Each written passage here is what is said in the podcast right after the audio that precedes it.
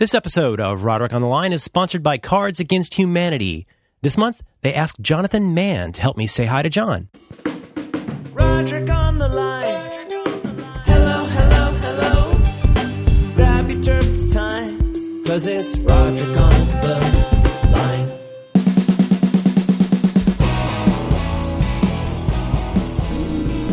Hello. Hello, Merlin! Roderick on the line. Hello, hello, hello.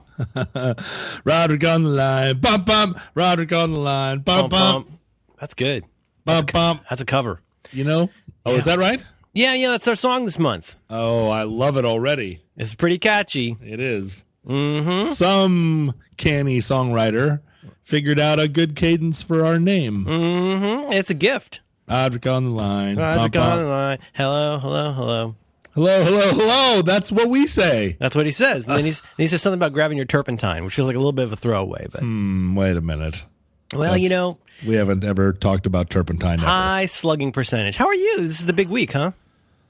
Uh, yeah, that's right. Tomorrow is election day. Oh my God. Mm-hmm. And how you've been doing this since what May? No, no. I, I mean, you know, I. s- Let's see. I mean, obviously you've been preparing your whole life, but Well, I don't know about that either, but uh, but I uh, so I started talking about it uh, to people probably in January, and then Right. by by March it was fully, you know, people people were rallying. I was I was rallying, and then we declared in second week of April. So when did the super PAC get formed? the super PAC is still forming. Um, the thing is, You're not, un- you're not allowed to be directly involved with that, right? I can't, and unlike other super PACs, this one truly is super because uh, the number of nerds that support my campaign actually form a kind of hall of justice, if you will. And Does that uh, include Hawkman? yeah, yeah, it does. And they're working on their invisible plane right now, and Mm. they they have to build a crystal cathedral. Mm, Wonder Woman, man, she gets all the good stuff. She does, yeah. And the Crystal Cathedral also great. That was for sale at some point. Did they turn that into a mall? What happened with that? Is that right? I can't imagine that they wouldn't that they would deconsecrate it. Well, there were problems. Um, there were problems. Like leak, leaky roof, you mean, or Well, you know, nobody said Crystal was going to be waterproof. I don't know, but uh, Reverend Schuller passed, yeah? and then I think his son took over, and uh, I think they turned it into like an Orange Julius. Oh, I see. I'm not sure. I, I haven't kept up. I don't read the trades. Actually, uh, you know, no one said crystal was going to be waterproof. Was actually uh, that was the that was the working slogan uh, for a sex worker I knew. I, was- I thought that was a Charles Bukowski poem. Oh, I think about the same person. It's for all my friends. Oh man, big week. Uh, big week. Welcome back. It's been so long since I talked to you. I, I missed you, and you were gone. I was worried about you. and Why? then, Why were you course- worried about well, me? And then I wasn't replying to your text, so then I was worried that you were worried. Oh, there was just so much worry You know, because um, you were out of your comfort. You were out of your your place. You were somewhere else, and I was just I was anxious for you. Oh, thank you, thank you. There's good reason. Um, Mm-hmm. yeah, no, I, I, uh, I had to go to three different, two or three different places. Oh, And- my and for God. over a couple weeks, I had to travel and, Oh and do things. no! Oh, Yeah, the, my inner Merlin is already rejecting this possibility. You know, I just got to notice less. I got to, I just got to notice things less, and I do fine. Mm-hmm, You know, no, but it was fine. I, um, you know, it was, it was pretty good. We had some uh, family time with, uh, you know, family on the East Coast, and then Right, right. I had to go to uh, PDX. I was back in town for 36 hours, and then went to PDX for four or Mm-hmm. five days. Got a Pendleton shirt. Pretty excited about. Let's, let's go. Yeah, is it? Uh, is it? Does it fit you? No, I got it big. Mm-hmm, they say the Pendleton board shirt is wool, and yet it is machine washable. That's right. and I want this to be I want this to be a 20 year shirt. So I got it big because I figured I'll wash it sometimes. Yeah. Well, you've got to. You've got to. Uh, you got to get a Pendleton shirt a little big. That's the tradition. But you actually can wash those things and put them in the dryer, and the shrinkage is minimal. I don't understand anything anymore. Between sous vide and washable wool, I'm completely lost. But I, I look like Harry Potter in the first movie, like wearing his stepbrother or his uh, you know adopted brother's clothes. They're Mm, no. huge. It's huge on me. I never saw the Harry Potter movies. Never seen any of them. No. Hmm. Is that something I should do? Is that should I? Well, you know, I learned from the 16 hours of programming you did with Dan. I'm, I didn't learn. I'm reminded about how much you were interested in the magics. Yeah, that's right. Poof. I wish we should. We should. Well, let's wait till the primary's over. But I want to talk about that more. Abracadabra. I think about it a lot. But um, you know, um, they're they're all good. Uh, I would say if you if you want one and only one, uh, watch the third one. Wow. Uh, so just go right into the third one. I don't even need to learn the rules of Quidditch. I'll figure that out along the way. Quidditch is the biggest scam, inclusive, including stadium deals. It's Oh, the biggest gonna- scam in the get- history of sports. We're gonna get so many angry. I think I told you about this, but Quid- Quidditch is a, it's a total scam. Yeah, it's a scam. It's a I was- scam. so on on my way down here, I was thinking about this movie project that I've been working on for a long time. Okay. Screenplay that I've been, you know, that I've been mulling over, which is, uh, which is basically it is, uh, it's neighborhood stick fights, as a which we've talked about many times. Oh yeah. neighborhood stick fights as a uh, as a, a- an organizing principle of a, of a future society. It's like So- uh, it's like Hunger Games meets the Warriors. Yeah, well, in the sense that you know, Hunger Games. i the reason I guess that it's popular, well, is that it's you know it's f- populated with cute people, but but you know, Hunger There's a, Games. there's a blurb. Hunger Games turns on the idea that people are forced by a controlling and dystopian future society to fight in this arena against one another and the and, and the heroine is always protecting the weak and shel- you know and using and they're her fighting they're fighting off a certain kind of municipal original sin basically they are um they, they're these kids have to fight as tribute because they there was rebelliousness at one time That's right. That's right. This is their punishment, and this is how they keep the they keep rebellion down in the provinces or whatever. But Yeah. it, but but my premise is that neighborhood stick fighting is something that a free society would willingly and enthusiastically enter into.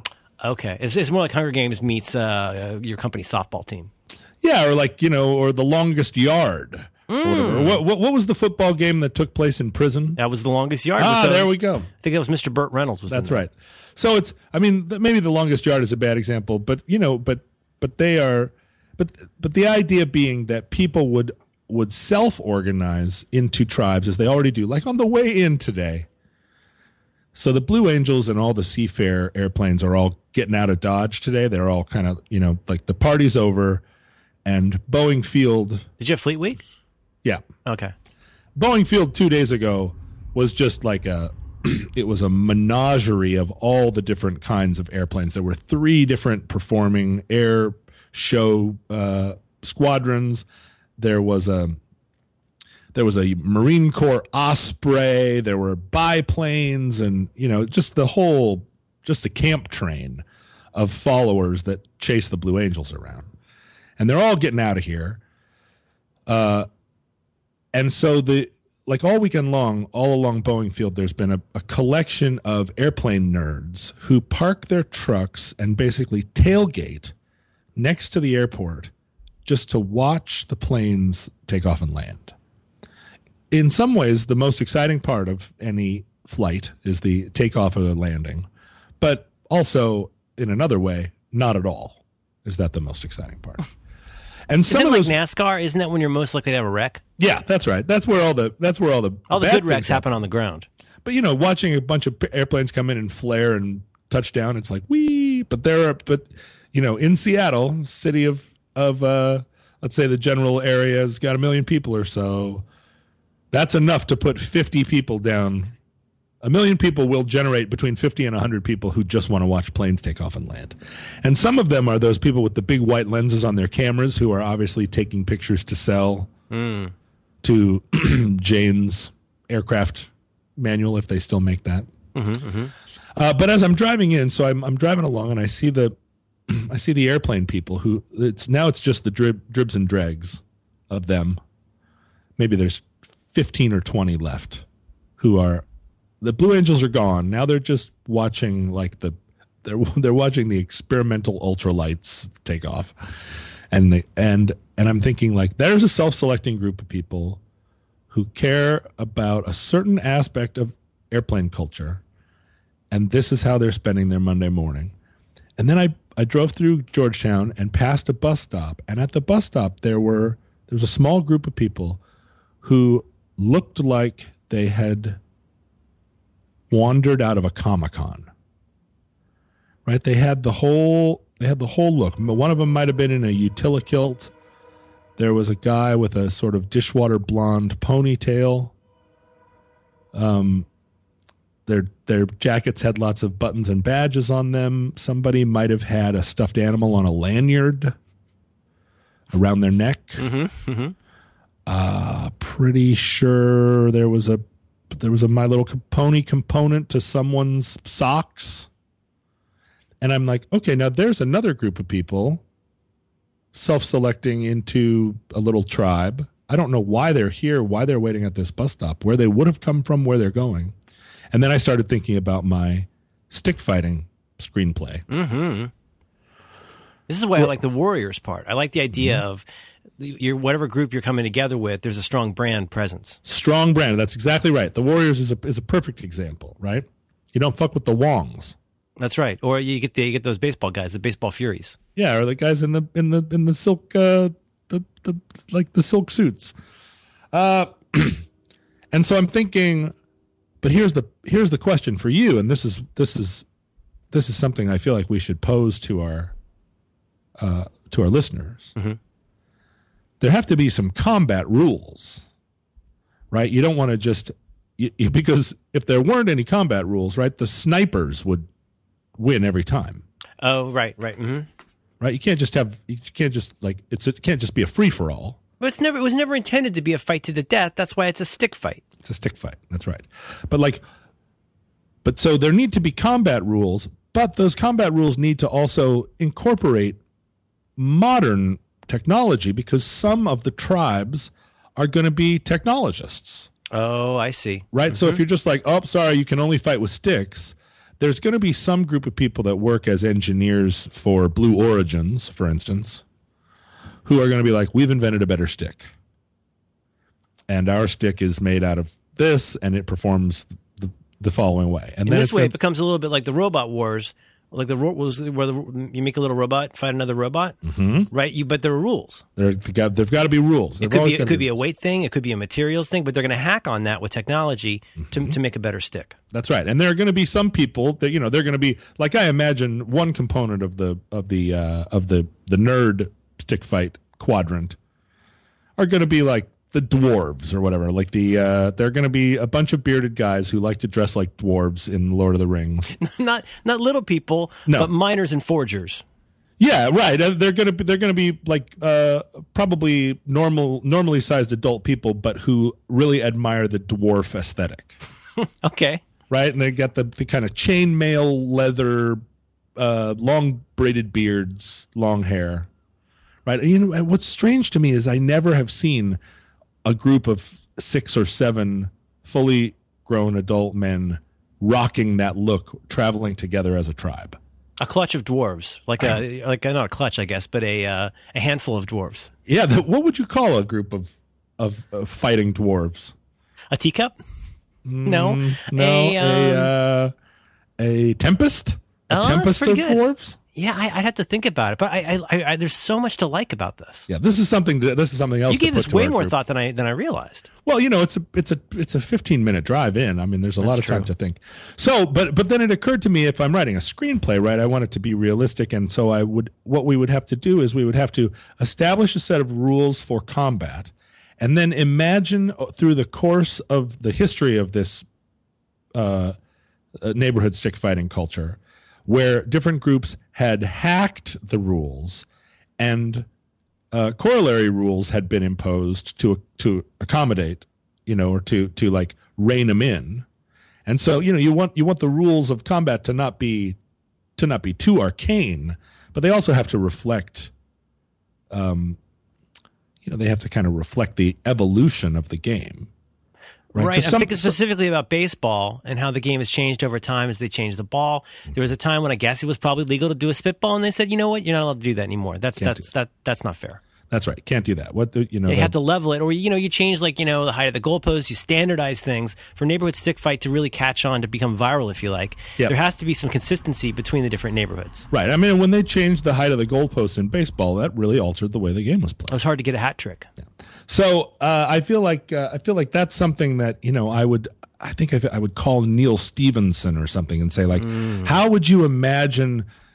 Could you could you imaginate the uh, assuming that neighborhood stick fighting was something that we were 80 years into, right? We'd been we'd been doing this for a while. Oh, you're doing some world building. Yeah, that's right. And the Mm. and, and and the stick fighting had been happening, and the early days were scrappy, and there were some people, some fans that were like, "It's not like it used to be, boy. Stick fighting used to be really awesome before they put in."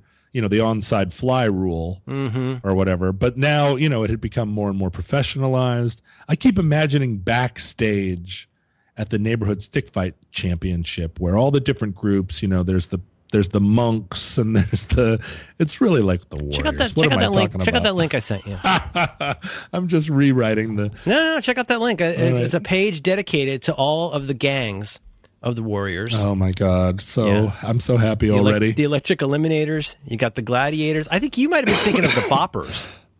they wore pur- purple hats and That's waistcoats. right. That's right. The boppers. That's right. That's what I was Baseball thinking of. furies, and one I, I always forget. I always forget about the hi hats. Oh, the hi hats. Who Come are mime. on. They're mimes. Oh, they're so good.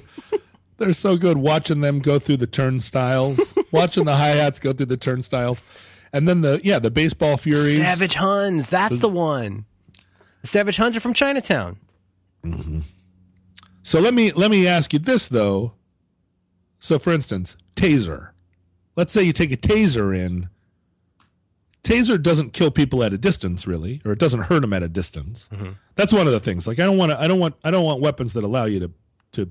There's no room. There's no room for snipers in neighborhood stick fights. That's right. But a taser, could you could you get away with a kind of a modified taser? I'm no Neal Stephenson, but I, I think when you think, I think it's got to be. I think we can in some ways use baseball as a template because baseball started out as being this thing where all the fields were different. And I guess they're still kind of different. But I mean, you know, the, the distance between the bases and stuff could be really random. I think there's two major areas to focus on, which are the logistics, materials, uh, and construction of the sticks and then how you're allowed to attack. So, like in soccer, if you suddenly decide to start grabbing the ball and running around, they'd say, "Hey, dickhead, put down the ball. That's not cool." Mm-hmm. Right. Mm-hmm. So, but I mean, I think we, you do have to start with the stick. I'm thinking you have things like material, weight, length, and circumference. Is it a mm-hmm. uniform length? Can it be tapered? Hmm, I mean, Does I- it have to be a found stick? Can you lathe your own? the thing is, you can't sharpen them because then it's a spear. Oh, or some kind of you know like so there's got to be and i guess ultimately like you can kill somebody with a stick pretty easily so i do feel i feel like for this science fiction uh story to really to to really capture what i'm what i'm trying to say about humanity i think it does have to be fatal at, at times Oh, sure. I, mean, I think it always has to be there. In my head, I'm imagining, and I know this will change once we Stephensonize it a little bit, Yeah. but I think it's a bunch of people on a field with essentially like broomsticks. So you can use it like a staff, you can use it like a sword, or you can use it like a cudgel, or all of those things. And you So can have tricks. like- you can spin like- it. There's no admonition not to spin. that's right no you absolutely spin you could even throw but you're gonna then i mean you know what they say about neighborhood stick fights when you you know you throw your stick and then Mm-hmm. You no gonna- stick. That's right. Then that your that stick's going to get stick stuck right up you. Um, that's one of the that's one that's one of the uh, they're, they're you know because they're going to be sportscasters and they're going to have their own sayings. Is right? there one stick for the team, or does everybody have a stick? Well, or is it a Hunger Games situation where there are kind of sticks and cudgels and shillelaghs and stuff all like My, the, when you originally field. pitched this idea, I imagined it the way it would have happened when you're kids, which is you're out in the woods and you find a stick and then you start hitting people with it. thank you. That that's right. uh, there's something there's something to that, but I think when, once you professionalize this, and I assume it will, will have some aspect of, if not even, uh, maybe it'll be more like a like a football thing where nobody gets paid, Mm-hmm. but uh, you get a free education, and but you can have a uh, you, you can have a stick, a bespoke stick that you make as long as it's within. The, like a baseball bat, right? You can have your old uh, what's it called, Golden Boy. What's he called? Yeah, you can have your, you can have your golden boy. Mm-hmm. You and your dad can craft it out of a out of a tree that was hit by lightning, and like, can- like like like Brian May. Yeah, you can re- rewind your own pickups, or uh, or out of your uh, out of your the mantelpiece of your childhood fireplace. Oh, it was burned down by dwarves, and now you got a reason. So here's a question. So originally, the idea was that it was kind of a gladiator contest where it was taking place in a in a coliseum, and people, you know, the the the bread and circuses people were up in the stands, kind of, you know, hurling encouragement and epithets down. But then, as as the game evolved in my mind, I realized that that um, so surveillance culture has to play into any kind of future uh, games sports, right? We're seeing surveillance culture, GoPros, Mm, mm. revolutionize the uh, the the like experience of sports, and ever since football got those strange cameras that track the action overhead. You know, watching football is very different now than even a few years ago, and it won't be long, I don't think, before there are cameras embedded on football players so that you're really mm-hmm. ha- having super slow mo GoPro action. But what that enables us to do is have a sort of stadium, but you, you know, you know where special forces and and like SWAT teams train. They have those fake cities, Oh, yeah. fake, fake little villages out in the country where it's a bunch of cinder block buildings, and they and they practice like going into buildings, and it's kind of like a like like paintball or laser tag. Sure, like we're a little uh, like a wooden thing pops out of the building, and you got to shoot the burglar, but not the baby. Yes, thank you. Exactly. Shoot the burglar, not the baby. Mm-hmm. That's if I were sportscasting this, that would be one of my adages. That would be one of your catchphrases. Right? Somebody would whack, like, accidentally whack their friend, and I'd be like, "Hey, there you go, Merlin. There it is. Another. Uh, well, I say it over and over. Shoot the burglar, not the baby." Right? That and that. Then the T-shirts would get made. Yep. People would know me as that guy. But so, so, it's, a, it's a, on the one hand, it's a very it's very primitive in many ways. It's civilized in the sense that there are rules, but then Mm-hmm. There's also a high tech component, and that's that's where you really get people excited about it. But Right, both as participants and as uh, as viewers. so we could build in the center of the stadium a kind of Cinderella's castle meets SWAT team training ground. A big, you know, multi-layered set of buildings and laser tag, you know, ramps and all this stuff with GoPro cameras all around it. And then the tech aspect of it, of course, is that you're watching uh, you're watching on multiple screens, you're watching replays and and you can you can see you can see more than the players can see. Okay, and maybe I don't know exactly how this works, but you figure there's what people on the field know and what their teams know. And they've got their own surveillance means. You got what the people in the crowd know, and then you've got what the viewers at home know, and that information could potentially become passed around. Maybe there's a cache of sticks, you know, hidden somewhere inside Cinderella's castle.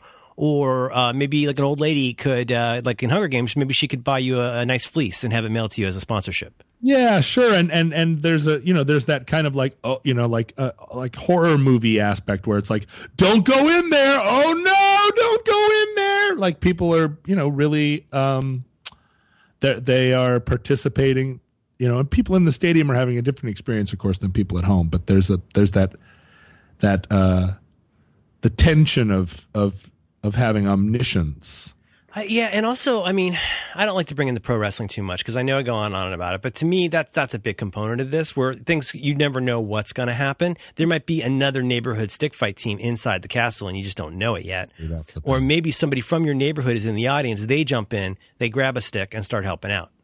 So now, once we've established the actual, you know, like the combat, now the next part of this world building that we have to do is how exactly are our social problems how how how are we feeding this stick fighting like socially globally what are we resolving there Okay.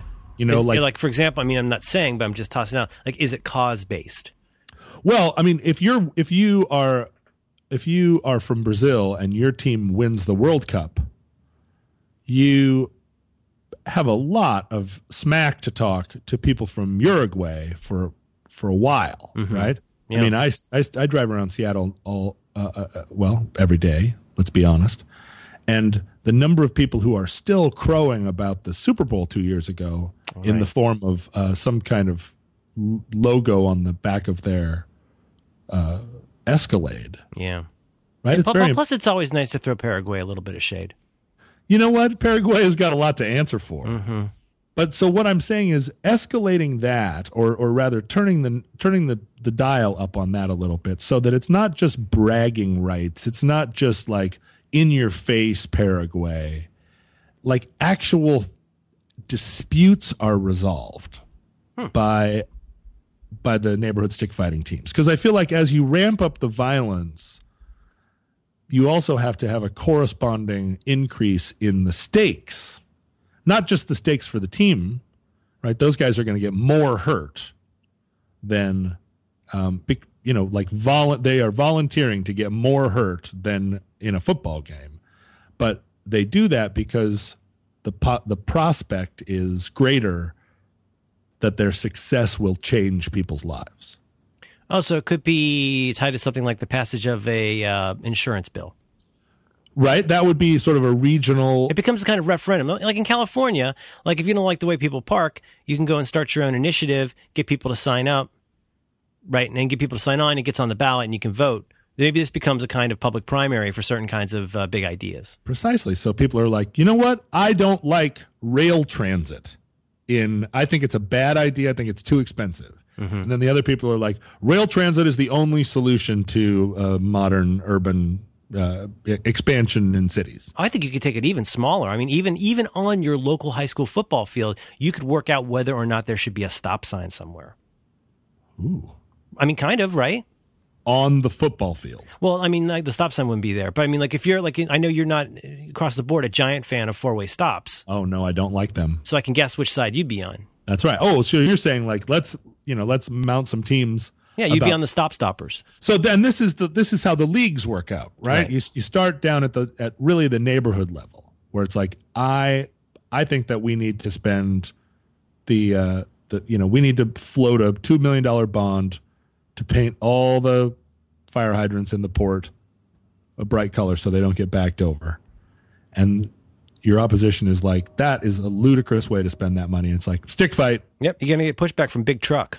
and then it work you work your way up the you work your way up the ranks so then you're then you're basically on the county stick fighting team and you're you're adjudicating like the school board budget and then Just imagine how much zoning stuff you could settle that way. right and then but then all the way up to like i'm on the palestinian team and we are deciding with this match whether or not there are going to be any more uh settlements Oh, I get everything's on the West line. Bank. that's right Hmm. and it's like everybody agrees this is an intractable problem. We've been trying to solve it with diplomacy. We've been trying to solve it with war. We've been trying to solve it with, you know, terrorism, and it, we have failed to solve it. So, does everybody agree? Stick fighting is stick fighting is the way that we solve all these other problems. Yeah, like it's like when when subtlety and civility and adult conversation fails, maybe it's time to pick up a stick. Maybe it's time. Thank you mm-hmm. to pick up a stick. Then see, that's another great catchphrase, and I feel like that maybe is a league. That at some point that was the phrase for the league. Pick up the stick. Yeah. you know what? At a, at a certain point, you got to pick up the stick. Mm-hmm. So, but this is a lot of world building in order to then distill it down to to you know to write a script for a romantic comedy. Because oh, at- is there is there a meet cute? Maybe I mean, people on different sides of the stick fight meet. of course, at the core of the movie, there's got to be. Well, this changes everything. I didn't know it was a rom com. This is this that's terrific. I mean, what other kind of movie is there, right? I don't want to. Uh, the problem with Hunger Games is there's it's so hysterical, and yet there's a rom com at the center of it, right? I mean, everybody's just like, oh, that's so weepy. That's I think that's a tenet of uh, of young adult fiction. Maybe maybe you're thinking more of like old adult fiction. But I mean, when you and I were uh, when when we were young adults, was that was our young adult fiction that weepy? I don't know. I think it's gotten a lot more edgy over time. You got a lot more vampires and implicit intercourse. Mm-hmm. There's no room for intercourse on the stick field. Although I have to say, uh, the original Red Dawn film, and I'm sorry that I even had to appellate Isn't that a shame? the original, uh, but uh, you know that there was there, that was pretty histrionic.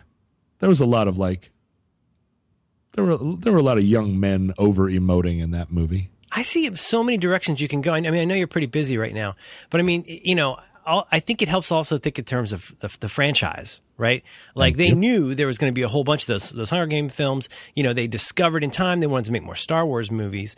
If you're going to build a world, then then you you get to decide how that story is told. So maybe the first one, the one that really gets them, the the Avengers of, of stick fighting, is mm-hmm. like there's just there's the one big movie where there's lots of big fights and stuff like that. But you could also have stuff like then go to a prequel that explains the genesis of stick fighting and but from those from, from those primitive simple days before GoPros. Right, I see. So I see. So we start somewhere way You got down really grab them, John. You got to grab them early on with the dwarves and the hi hats and all, all the all the really Yeah. big big characters in the stick fight scene. Yeah, the yo-yos, the xylophones, the stevedores, they're you got, all you in got the, you got, the, got the dingalings. You got the backups. Shanghai Sultans. That's right. That's right. Uh, and uh, and so those guys are all we we like we fade in on a scene. See, I you know the the way I originally imagined this was that that uh, I, I think I was backstage at Madison Square Garden or something. I'm walking around and there's all these different tribes of people wandering around backstage in this cavernous environment, and I kind of just started to see them. My eyes kind of unfocused, and I was like, you know, what if that group of people? And it, I think we talked about this in the original stick fighting episode, where it was like the that that girl that I met with the Nike swoosh tattoo. Oh right, right. And I was like, the Nike, that girl is branding herself for her, the rest of her life with Nike. And, and so I was, but I was watching these people walk by and I was like, now what if every one of those people walking past was wearing a kind of, um, a tunic that, that kind of was a, was a call out to the crusades right? Like here come the here come the Christians. They've all got a they've all got a, a big cross on their chest, and then here, you know, here are the oh, like those big dressing gowns. like a big dressing gown with like with a like a uh, with your emblem on it, and so like Instead instead of instead of a a lion rampant, Mm-hmm. you, you you got you got you got a Tide logo. Yeah, and exactly. But but in the future, right? Like like Islam is a killer brand, but so ouch. but so is Coca Cola. It's Right, true, different kind of killer. And so what if that what if Team Islam is pitted against Team Coca Cola in the regional final? I don't think there's any reason that can't happen. I think as you advance to, advance to higher levels, you know, I think you're going to see some really unusual pairings. Exactly, You might like- see like Portland hog butchers uh, versus uh, former congressmen. Here come the Nebraska Methodists, and they are in a they are in a pitch battle with the Chevy Volt. Right, coming off a huge a huge win against the the ladies trying to use expired coupons at Walgreens. Precisely. So Well, I would not want to face those ladies. They are, you know what? They are tough. They they do not stay down. Well, and there there should there absolutely should be some kind of. I mean, this is the thing. How do you handicap? Because you don't want to put the the the coupon ladies up against like the modern dwarves. Well, you do this. I, I would. I would love to see that. But but you do it in boxing, right? You do it by in that case by weight, yeah, I guess it's by weight. and you then you but you still figure out like who is the greatest pound for pound stick fight team.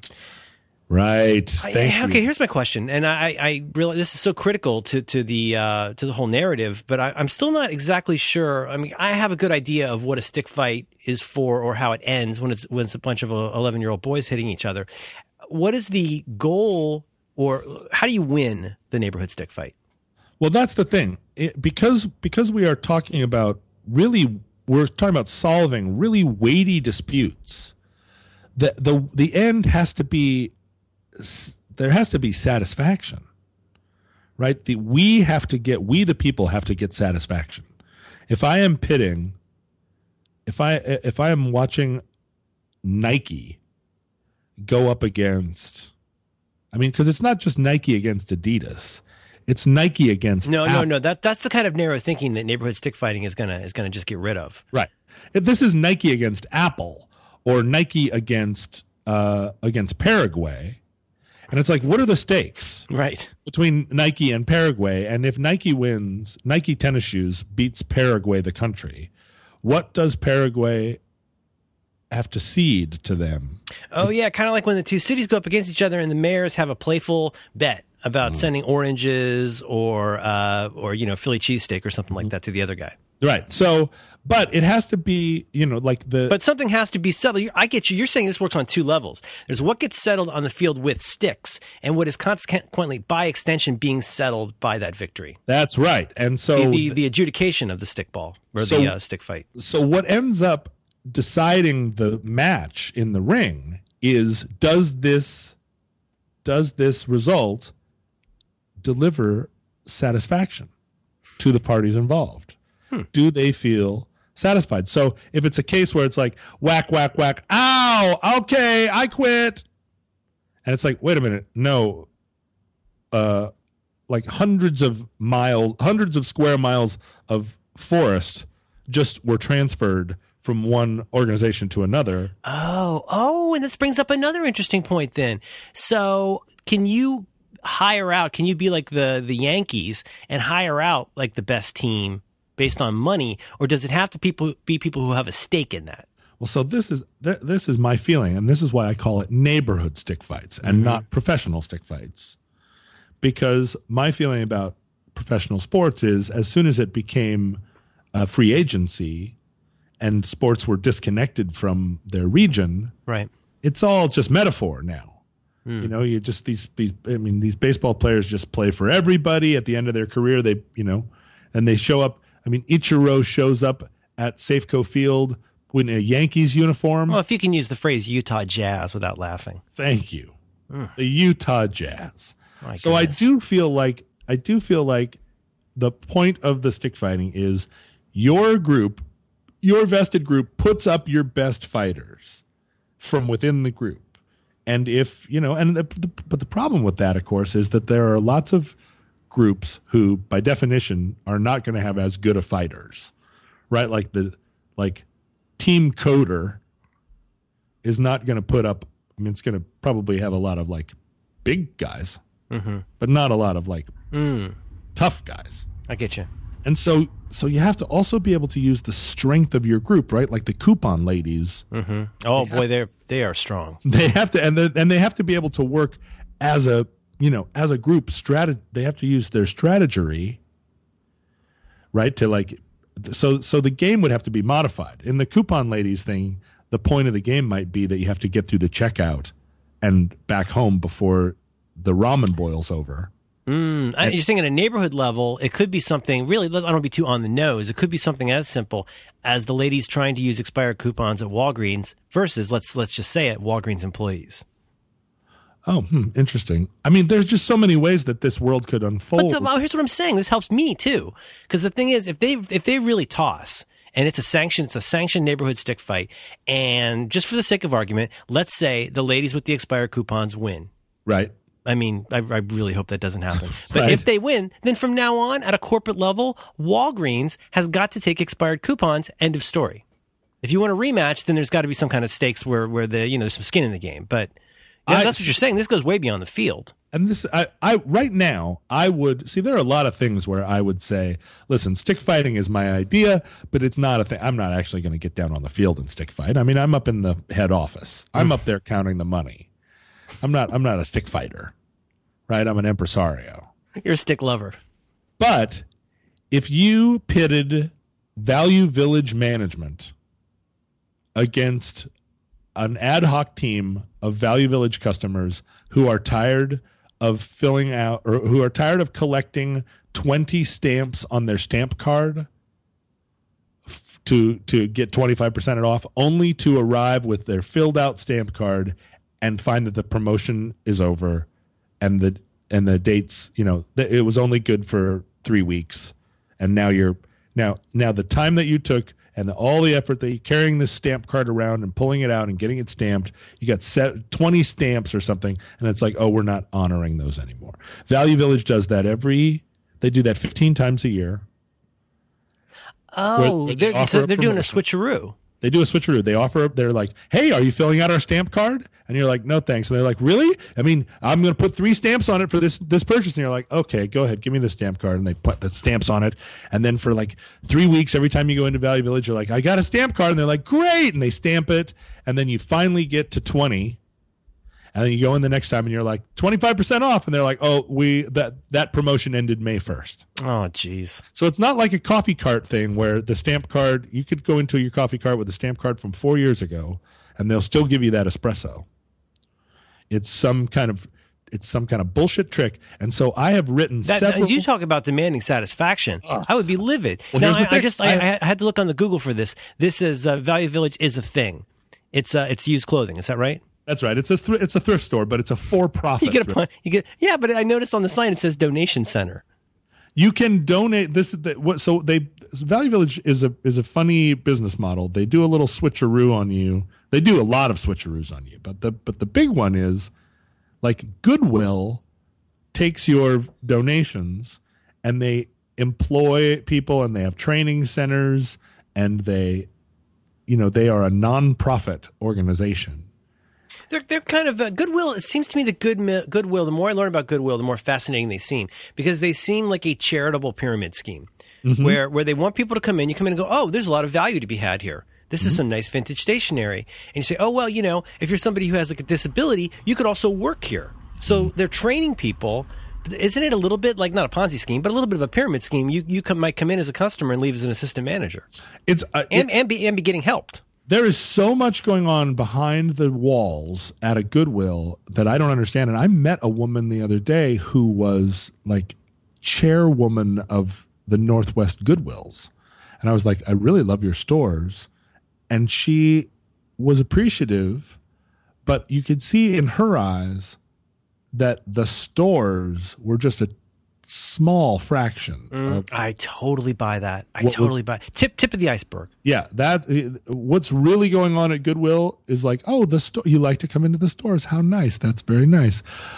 And then, and and then there was just that sense where I, oh, I suddenly felt like I was talking to somebody from Skull and Bones. Mm-hmm. I was just like, oh, oh, I don't know anything about Goodwill, do I? And she was like, no, not really. But that's great. That's wonderful. Keep coming in. And I was like, whoa, Can, geez, can I I, just Mm. can I ask a question about that? Related? Okay, because here's one that I am always thinking about. You get the you go out, you check your mail, and there's something in your mailbox, and there's something that vaguely sounds like a charitable group for veterans. now. Are you talking about your email or your mail? Mail? I'm talking about my P mail, We you- where, you, P-mail. where you go out and get your actual postal mail, and there'll be something in it, like a bag in a plastic wrapper, imploring you to help someone. Right. So if you have uh, old clothes, or you know, there's going to be a big pickup of your old and broken electronics, and something something, it's going to help veterans or people with disabilities. Now, my, my wife actually does this. I, I I don't feel right about it. I feel like there's something weird going on. I don't understand how they're making money by picking up broken computer monitors. Do you, you have any idea what these places are and how they're making money and how I'm pretty sure I'm being scammed? So what what I have learned, I guess, is that there are secondary and tertiary markets for old junk. Uh, there's a whole like sub economy, and Goodwill not only processes your material and sells it in their stores, but they also now have a very lucrative online business where they take the cream that used to just end up out on the shelves Yeah. and now they sell it online. But they also sell material that they collect to other organizations. Oh, and and now they are collecting material they're, they're saying like no item of clothing is too shite to donate to Goodwill. Because they can weave it into a bath mat. Yes, right. They take all the old garbage fabric and that goes into some other economy. They they send that somewhere or sell it. You know, I've told you anybody who's spent much time traveling overseas, you know, you come you're walking down a path and here comes a little old lady from some village uh, out in the middle of nowhere and she's wearing a Chicago Bulls t-shirt or a uh, you know, or a, a, a, a Super Bowl t-shirt with An, the an XFL cat. yeah, or a Like Super Bowl like T-shirt with the, with the uh, with the the name of the team that lost that year. Oh, because they make them and they got to go somewhere. They got to. That's your secondary and your tertiary markets. But Value Village is an actual for-profit company that lives in this non-profit space, competing against Salvation Army and Goodwill, which are which are like char- nominally charitable organizations. Value Village is just making a profit for some people in a in the boardroom. My goodness, their webpage really makes them sound a little like a charity. Yeah, but they're not. They're just making money. And so all the time, people like back up to Value Village and drop off all their stuff and feel good about it. And I'm not exactly sure if you can deduct that or not, but uh, but the Value Village uh, culture, business culture, I'm pretty sure is just like it's basically the next level of Target. See, putting out an old CRT monitor that hasn't worked for years and is broken and legitimately trash that's actually dangerous to put in a dump. Yeah. I don't see any way you make money off that unless you put it on a barge and send it to China and have people like children tear it apart with their fingers. I don't understand how you make money from that. And I think that is exactly what happens. It's copper. right? I mean, there are there are there are whole villages, there are whole provinces in China where it they're just they're just children that live there. There are no adults. It's a kind of it's a kind of Oh. Lord of the Flies situation. They're living in a world constructed of old CRT monitors, and uh, you know, and there's the one kid that has kind of a monocle that he flips down in front of his eye to see Oh, he checks the quality of the monitor. checks the quality, and there's a kid that wears a top hat. he gives a he gives a confident thumbs up and a nod. Mm, and I, and then there's a bunch of ragamuffins that are kind of indistinguishable from one another, and then there's like the heroic girl. And It's like Mad Max meets Dickens. Meets Dickens, Mad Max meets Dickens. That's how we'll that's how we'll we'll uh, we'll, we'll pitch it. I see this franchise going big. Mad Max meets Dickens, and then and I'm sure that they are yeah they're harvesting the copper and uh, and all the uh, you know all the memories right. That's what they're really harvesting. is fucking They're harvesting copper and memories. yeah. Oh, you the- mean getting the data out? Well, and the memories, right? I mean, you don't know how many of your memories are stored in there. This is part of the this is part of the computer maths that they don't teach in the. in I'm never donating another monitor. That's what I'm saying. I have so many memories in that monitor. well, not anymore. They're all they're, all in they're- China. That, there's some kid with a, uh, wearing a top hat in China that's like sorting through them, Got to pick a pocket or two. and he's uh he's going to employ them in the next uh in the next. Well, probably they have neighborhood stick fights over there already. Uh, there and that's where they started, right? That they started in the in the CRT mines. Oh, is that right? That's the it's the it's the cradle of stick fights. Uh, yeah, well, probably. There's so much going on I don't understand, John. I have so many questions. Well, me too, and uh, particularly when supertrain technology starts ramping up, and all that that hard impact plastic that all that stuff is made of can be converted back into cooking oil. Oh, and you can you, you can just just just send people an egram and just say congratulations, you've been acquired. Your your Dickensian China village of CRT monitors has just been acquired. Uh, so I uh, so I feel pretty strongly that um, that all of this is happening, Mhm.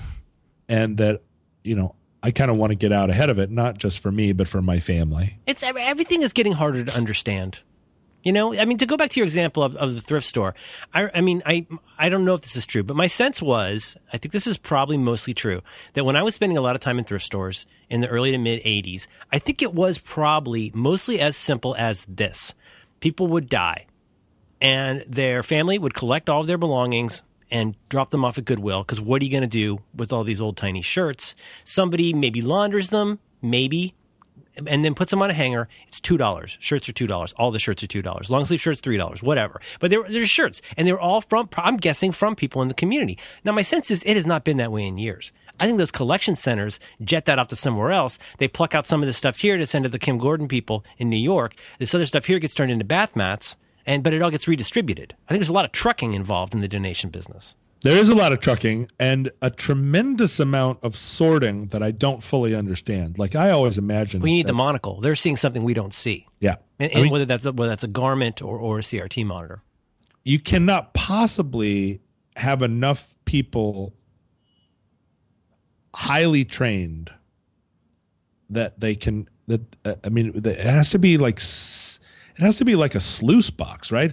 Seven different increasingly small uh layers of Oh, like like like the fineness of a screen in like mining. yeah exactly. Like here's the big screen. We're just going to take everything that smells like vomit stops here. Doesn't mean it can't be used for something. That's right, but it's but it stops here, and we're going to funnel all the vomit stuff over here, and then at the next level are all the things that we plug in, and they start immediately to smell like smoke, and we're going to funnel those over here, and then on the other side of that, all right, now all all the clothes at least have been vomit tested, and all the electronic stuff at least doesn't catch on fire. So then that goes to another special group that can look at stuff more closely and say, all right, this doesn't smell like vomit, but it definitely has vomit on it. Mm-hmm. And so then they, they Well, you, but suckers like you and me, we're looking at size, we're looking at color, we're looking at brand, we're looking at the, the quality, but we, we may not be seeing the memories that are literally being mined out of old men's shirts. That's right. And the thing is, by the time that by the time that the millions and millions of items are are filtered to the level that we can be worried about size and color, think about all of the think about all the tons and tons of materials and memories that have been that have been like screened. And where did all that stuff go? I mean it, onto a barge to crt town. Or alternately to what I imagine is some kind of garment village high up in the Vulcan Mountains of Romania, Mm-hmm. where they are taking all that garment, uh, all that vomit garment, and reweaving it, unweaving Also, it. mem- memories don't weigh a lot. And you can take that. You can take well. Some memories can be pretty heavy, but you but you take that corpus of data, and that probably goes into some kind of an AI. I don't know if we're at that level yet. I mean, I, I, I don't know how we even know if we're at that level yet. I feel like that. I feel I know like goodwill does not make any sense. it doesn't make any sense and i do i feel like there are there are probably fields and fields and fields like the plo sd uh, oil fields but instead of like oil derricks and and like burning pit fires there are just like the velveteen rabbits with one broken leg of people's memories just sort of limping hobbling across this plain right have you ever seen a rabbit with a broken leg mm. You mean not- a, a, a, living one, or yeah, a live rabbit that's like. oh no, that sounds horrible. It's terrible because the thing about a rabbit, A bunny is- wants to hop. A bunny wants to hop, and also rabbit legs are. That's a big part of a rabbit. Their hind legs, and they're You meant, take away the ears and the legs, and you basically got a fat rat. Well, yeah, and and a you know a rabbit's foot. I mean, remember? Do you remember when everybody had a rabbit's foot? It's just what you did. I and I wanted one, and I never I never had one. I think they used to be real feet from rabbits. they were, and my mom didn't want me to have a rabbit's foot. It was something you got at the state fair. No, no, it's got a bad juju feeling to it. Yeah, right. But people had ra- their, their keychains were rabbit's feet. Uh, what is that about? I'm just Yeah. thinking about that for the first time now. Ugh. A yeah, lucky, a lucky rabbit's foot yeah. was what they were called. I don't know how you test something like that. Now, now today you get a dreamweaver. Not not a dreamweaver. What's it called? A dream dream. No, I don't think you do get a dream catcher. I mean, you know, back then you, you would get a Pepsi bottle that had been elongated, Oh, sure, you can melt it down. Really long Pepsi bottle. But anyway, but the thing about a rabbit is its foot and its leg is a big part of how big it is. But the rabbit knows when it's when it's fully functioning, the rabbit kind of keeps its feet kind of tucked underneath itself. Yeah. So when a rabbit is just kind of sitting there, he's just like with his little nose going, you don't realize how how big his coiled haunches are. But when a rabbit has been injured and one of those legs is is askew or dragging, Ugh. then it's like, oh my god, this ra- that that's a big part of that rabbit that's not working right now, and that is how I imagine most people's dreams are once they've been removed from the vomit garments or the CRTs. Once the once the uh, memories have been liberated from clothing or context, they're Right. they're like a like a limp a limp rabbit. they're like a wounded rabbit, and Mm-hmm. they're just wandering around a baked plain that smells like oil derricks. And maybe, maybe they're just hanging on to those because they know it's going to be used for, for something they're just they're not sure yet. They haven't built the AI yet, and they don't want to get rid of all these rabbits unless un, until they have like fully mined. The market's not ready for that. Oh my goodness. That's a different screenplay, much worse much. screenplay. Yeah, I'm I'm sure thinking about it though. I'm thinking about it. I'm, I'm yeah yeah. You know what? I, I got to quit thinking about the secondhand market. It's uh it's it's too strange. And then like you got the whole recycling thing. Not not to beat the recycling thing to death, but like I've read a couple things lately that that make me think that recycling is not as simple to understand as we've been led to believe. I don't think it is at all. I think it's basically garbage plus. I think it's like a premium garbage. Where the way I understand it is like, you know, like like you go to the airport or you go to the food court or you go to wherever and now there's like three, four, five different barrels. They're all labeled differently. It's all incredible. I saw one the other day where it was food only plastic bottles and trash. And I was What? like, well, whatever, whatever happened to compostable cups? Like, that's really weird. But, you know, sometimes at the airport, that'll say right there, put all your junk in here. We'll go sort it off site. Trust me. Right. And so I don't know. I, I want to be, I want to be a gamer about it. But, but, you know, the thing is, like, it, apparently, it turns out there's not always a market that benefits, gr- say, saving green bottles. Yep. Have you heard this? Yep. Well, uh, go on. Well, what I, what I've heard, I don't know if this is true, but I mean, I think there's, I don't know, but there there are some things that are kind of perennial. Like there's a f- increasingly small amount of money you can get for, for example, like cans. I think the way they make money from cans mostly is the deposit in a place like San Francisco. Mm-hmm. Ditto, ditto for bottles, but supposedly, I mean, they're not. It's not like they're cleaning those bottles and reusing them. They're not like Coke bottles. From Not the- anymore, right? Right. And so, but the story goes, and you can tell me if, if you've heard the same thing, you know how you know, entrees into the into the corridors of power. It's my understanding that maybe this month, eh, you know what? It's actually there's there's not enough money for us to transport all these green bottles, so we'll take them to the dump. Wow. I don't know if that's true, but that's what I hear. I Well- don't think it's a. I think all the money is in scale and arbitrage, like so many things in life. So I, uh, when I reflect on the way that I use my own recycling, compost, and garbage bins, which now Seattle has extended to recycling, compost, And landfill. garbage, and well, we, we we just we just introduced a new. You got four? yeah, we got four now. Oh my god. um and and like mandated if you put food and food waste in the garbage now it's against the law they I, I get frustrated sometimes with our neighbors. Well, they've gotten better, but the, the previous person who lived there and has since moved out, I think she took a certain amount of joy in willfully. I, I, I hate to say this. I think she was deliberately pushing my buttons because mm. she would take, you know, the kind of thing you buy like a computer and it's got a sandwich of styrofoam. You got like 2 uh-huh. styrofoam pieces. Uh-huh. She would go in and just stuff two giant pieces of styrofoam into the compost. Like that was a thing. Wow. Now, what she doesn't know or doesn't care about is like, I, I use the compost. Like we compost a lot. Yeah, And yeah. we recycle a lot. And here's the thing: the guy with the mustache that empties our trash, or you know, puts puts our all of our different uh, buckets into his his truck on Tuesday mornings. He's watching. Oh, he is. brother. He's watching because you know what? I think he gets dinged if uh, if a bunch of plastic goes into the uh, into. Oh, the it's on him. I think I think he's going to get notes if he if he doesn't get it right, and then so then he just puts it down, you know, new dealer, and then he puts a passive aggressive sign on there that says you, you, I checked off what, what I'm not taking because you did it. Now I'm stuck with styrofoam in the compost for a week. so so this is the thing when i think about my own relationship to all these bins Yeah. i realize that i am i am presuming that on the other end there is someone with a master's degree who understands my intention and hand sorts each thing that I send their way with the same care and thought that I have put into which bin to put them in and how to arrange them. It's almost Right, a like- kind of uh, refuse correspondence. Yeah, exactly. Because it's like well, there's some rule where uh, lids go in the garbage unless a lid is eight inches or six inches across, and then those lids go in the recycling. Well, like you mean like a like a Folgers coffee lid? Yeah, like a lid from a jar. Hmm. So if your lid, it's it's basically like halibut fishing. I've never I've never heard this. yeah, if your lid is under six inches, you have to throw it away. Throw it back.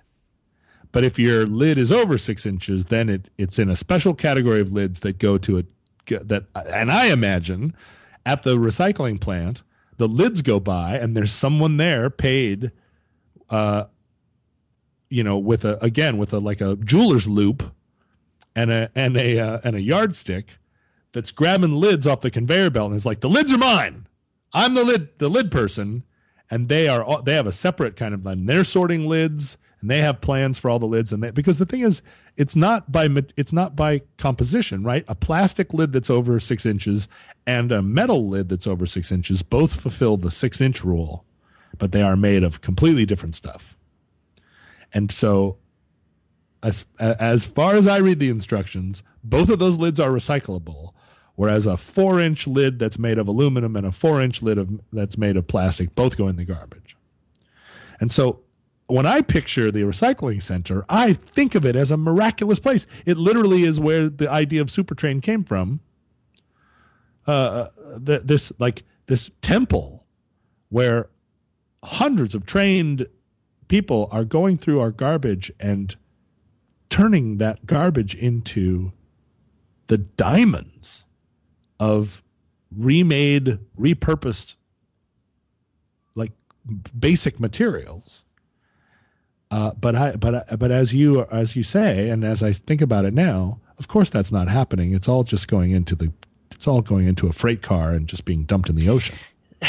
Because the truth is, if this whole process is not confusing, the, the, the, the more confusing this process is, the more likely it is they're actually doing something with any of the stuff. If you just have a thing called recycling and everybody throws stuff in there, I bet that's a pretty good chance a lot of that stuff gets thrown away.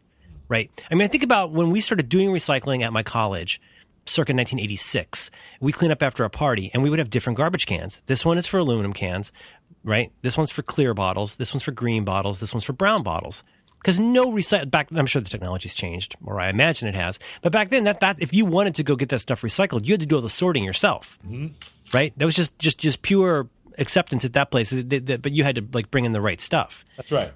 Uh, The lid thing is perplexing to me because what do you do? What what do they do with plastic to recycle it? Do they melt it?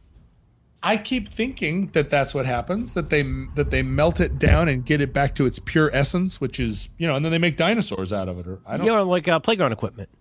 Yeah, right. They they make uh, they make our high our nation's highways. Something's not right.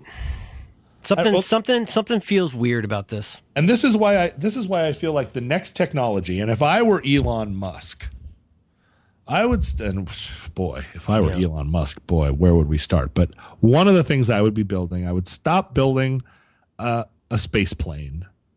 I think that the space plane thing, like every billionaire's got his space program right now, and no billionaire, it seems to me, has is working on cool public transit. And I think what we need are billionaires that are working on public transit and affordable like housing and a solution to the homeless problem, and fewer billionaires that are working on space programs. Like one or two billionaire driven space programs, I feel like we're covered in that area. But the fact that there there's not a single billionaire that's working on like shelters for homeless families feels like there's an imbalance. But Yeah. if I were Elon Musk, I would be working on an, a counter. We, I really feel like this is this is first principles of Roderick on the line, Yeah. like a countertop recycling thing that's about this. It's, it's maybe bigger than a Soda Stream, smaller than a than a pony keg. and it's the opposite of a 3D printer. Everybody It- wants to do 3D printing now. Oh, Yeah. look at that! You can make it be a gun or a keychain. We're saying the opposite of that. We're saying That's right. take what's already there and make it go away. That's right. You It's a 3D unprinter. you put anything, literally anything in the slot, anything that will fit in the slot, you put in the slot, the machine analyzes its composition and then goes about whatever process it it requires to either melt the metal or or the the hydrofluoric chlorocarbons Mm-hmm, mm-hmm. or the chlorofluorocarbons. Could you pour cooking oil in there? Absolutely. Well, why would you? Because that's what I you're don't trying drink. to get I don't drink it. coffee. I don't drink canned. You know, f- coffee. When I was a kid, you'd always pour your grease into a Folgers can. Right. My wife won't allow out that, allow that into the house because she's fancy. What? So yeah, yeah. What do you do with your grease? Oh boy, we, it's, it becomes like a rabbit hutch. Like we have to wait for it to cool off a little bit, and then you put it. My, my wife will cut the top off of a seltzer can and pour it into there, like a, like an animal. And then what does she do? Well, I don't know. She waits for me to throw it away. But but in this case, you're saying maybe if I understand, if this gets to the right level of sophistication, it's somewhere between the opposite of a 3D printer and a microwave. And, and, and let's be honest, the disposal. But like you you could put grease in there because that could be running somebody's car in your neighborhood because there's a local collection center that decides what to do with it based on uh, uh, neighborhood allocations. Well, so ultimately, yeah, right. At the end of the at the end of the the week, you'd have a little brick of carbon, or probably a big brick of carbon. You'd have a little brick of silver, a little brick of platinum, a little brick of uh, plutonium, a little brick of a very small brick of plutonium.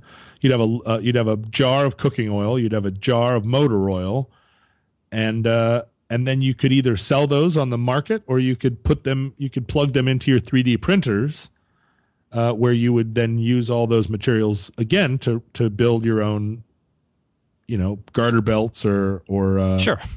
Or whatever it was that you were, you were like an on demand garter belt. yeah because what are the building blocks of things? Oil, right? Carbon. Value, uh, metal. Uh, yeah, um, nursing. Right? um, family, family that's right. Love. Love, love, love is always the missing ingredient. right? And so you so you just you think you you you look over here you're like here are the things i need this week and i need the following materials to make those things. And then here are the things i'm throwing away this week. And these are the component elements of those. See, I like the idea of the, neighborhood thing, though, where almost like you, like, like right now, we think nothing about having a place in Florida where all the water drains off into a pond. Like, what if there was also a way that all the resources of your of your small neighborhood, your block, could be reallocated on an on demand basis? so you're talking about a take a penny leave a penny Take a penny, leave a penny. If you need if you need an on demand uh, aluminum garter belt, that could be deliver, delivered because you get this got this guy over here who's drinking all the Coors Light. Maybe, Right. maybe you got a, an automobile that can run on French fries, and that could be sluiced out of uh, this guy over here who plays a lot of online games. Right. So the Coors Light guy is like, oh, what am I going to do with all these cans? And two doors down, there's somebody that's like, where am I going to get the aluminum to build my my uh my space It's like an ongoing existential swap meet. Leave a penny, take a penny. Leave a penny, take a penny. hmm And, and I think it's important because a lot of people say take a penny, leave a penny. I say leave a penny, take a penny. You say leave a penny, take a penny. It starts with leaving a penny. You know. Mm. You know, here's another th- here's another thing, and that I mean How hard is this going to be to build? I feel like Elon Musk should be thinking about by this. comparison, not difficult. It's, it's going to take some resources. It's going to take some time. It's going to take some adjustment. It's going to take some retrofitting. But people are always doing stuff like getting new windows or air conditioning. Like how hard it be? You, you get a you get a two way sluice, and uh, maybe that could be a 3D printer too. Yeah, so people are always coming up to me at at, uh, at comic cons and such and Yeah. saying, "When is Supertrain coming?" And I'm like, you know what? I'm starting to say to people like, you know, make your own super train. Yes. right? Like when when, when is Supertrain coming? What about now? Like super train starts at home. Super Super Train is, is like a last minute party. You know, the thing is, it's a it's a last minute party in the sense that it's going to be as good as what everybody brings. So if you show up at the last minute party and you're like, "This is lame," it's like, "Fuck you! Go out and buy some ice. Like, do Wait, some, bring something to the party." You're saying Super Train is stone soup? It's oh, no, I'm not. Oh, here, here's one thing I've been thinking about, and I don't want to get too serious, but I have been thinking about this a little bit. That like when I think I, I read what you say uh, in your campaign and hear what you say in your campaign, and like we had that conversation probably now a couple months ago about stuff like I mean I'll, I'll put this in my words, and then you you tell me if it's even near right. But like okay. There's stuff coming right now. We are on the verge of a lot of technology going from hmm to like wow. We don't know what that's going to be, but what are the smart things we could do to start preparing the way for what could come along? And the one the example I gave, I think, was having to deal with like we're not sure. Here's what we know. What we know is that we kind of want to use less oil and have less people driving a single gas guzzling car around. That we've reached peak that shit. Like Right. now, what is next? Is it self-driving cars? Maybe. Is it public transit? Maybe. But like you said, every sidewalk you put down will be torn up someday. Like how do you how do you make that easy to deal with in the future? So I've been trying to think more about like what does that mean in like one to five? Is it something that you can do in one to five year terms? How do you start making fewer dumb decisions and more scalable, rollbackable, fixable decisions?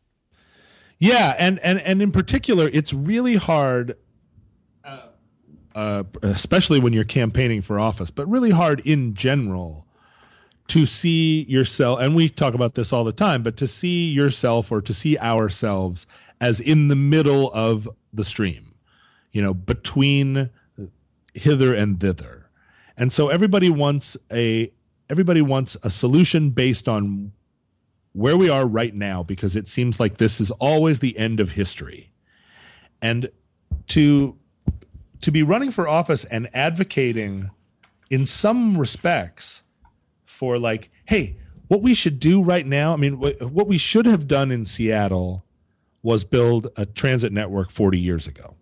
We didn't do it, and we should have built it 20 years ago, and we didn't do it. And we should have even built it 10 years ago, and we didn't. But now we're at a place where everywhere you look, there's a new transportation technology about to come online.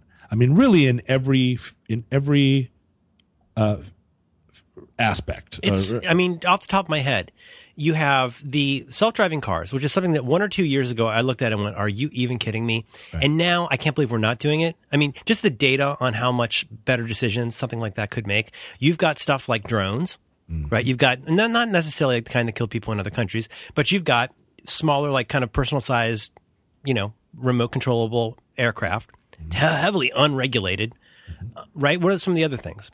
You've got well- changes in what you can do with electric, eh, right? The, the ability to store electricity has vastly changed in the last five years. and that's ultimately the whole game because five years ago it was like electric cars what if you want to drive 10 miles and now it's like no they're electric powered things are going to electric powered things already work. 99% of the trips that we take would already be electric powered.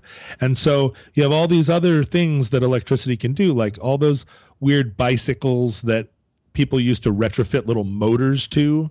Like you we're we're very quickly going to see bicycles that if you that are electric augmented powered uphills so you ride your bike you're having fun on your bike and then you come to a big hill and you engage an electric motor that runs you up the hill. And it's not you know th- that technology exists now but it makes bikes really heavy and mm-hmm. awkward and you know and it's just going to be it's going to be kind of seamlessly integrated and all the people running around town on segways that we look at and mock and say like oh my god look at you with this you know on on your silly ass segway. Like really that was a technology that was 10 or 15 years ahead of its time. But all the different permutations of that the the kind of personal mobility uh scooter platform skateboard as the as batteries get better and motors get more efficient and all that stuff gets better there are going to be incredible innovations in terms of people just like hopping on a little platform and it whisks them to here and to there uh, that all is happening. But then there's also all these advances in rail that are, I mean, you you know, the big excitement of this train that people keep saying they're going to build and then not building. Uh, the the you know the vacuum tube train or the maglev train from San Francisco to to Los Angeles. The technology actually is there. It's just how do you get the political will and the money to build a this link, right? But you could build it and have a train that goes from LA to San Francisco in what an hour. that would be so amazing. and so it's so it's a question of like all right here we are we're at the technological level and is that the direction that we're going? Are we going to build that or are we not? Are these little scooters that i'm imagining and little skateboards and little electric powered kind of mobility devices what what direction are those going to take? I can see that i can see it but that doesn't necessarily mean that that's where people i mean you definitely know that if Tony Hawk can invest in an electric skateboard that goes up hills that is still that still functions as a skateboard for a while at least you know like that's hap- that's going to happen. And so so from the from the standpoint of like we we need to make a huge investment in transportation it's it's really unusual and weird to be in a position to say like what we actually should probably do right now is put our finger in the dike, make the short term investments to keep stuff running so that we don't really screw up this transition. And then everybody put their heads together and try and start seeing like what's what what is the future really going to look like because i know at uber i know up in the boardroom at uber those guys when they're not playing nerf basketball and like sexually harassing one another.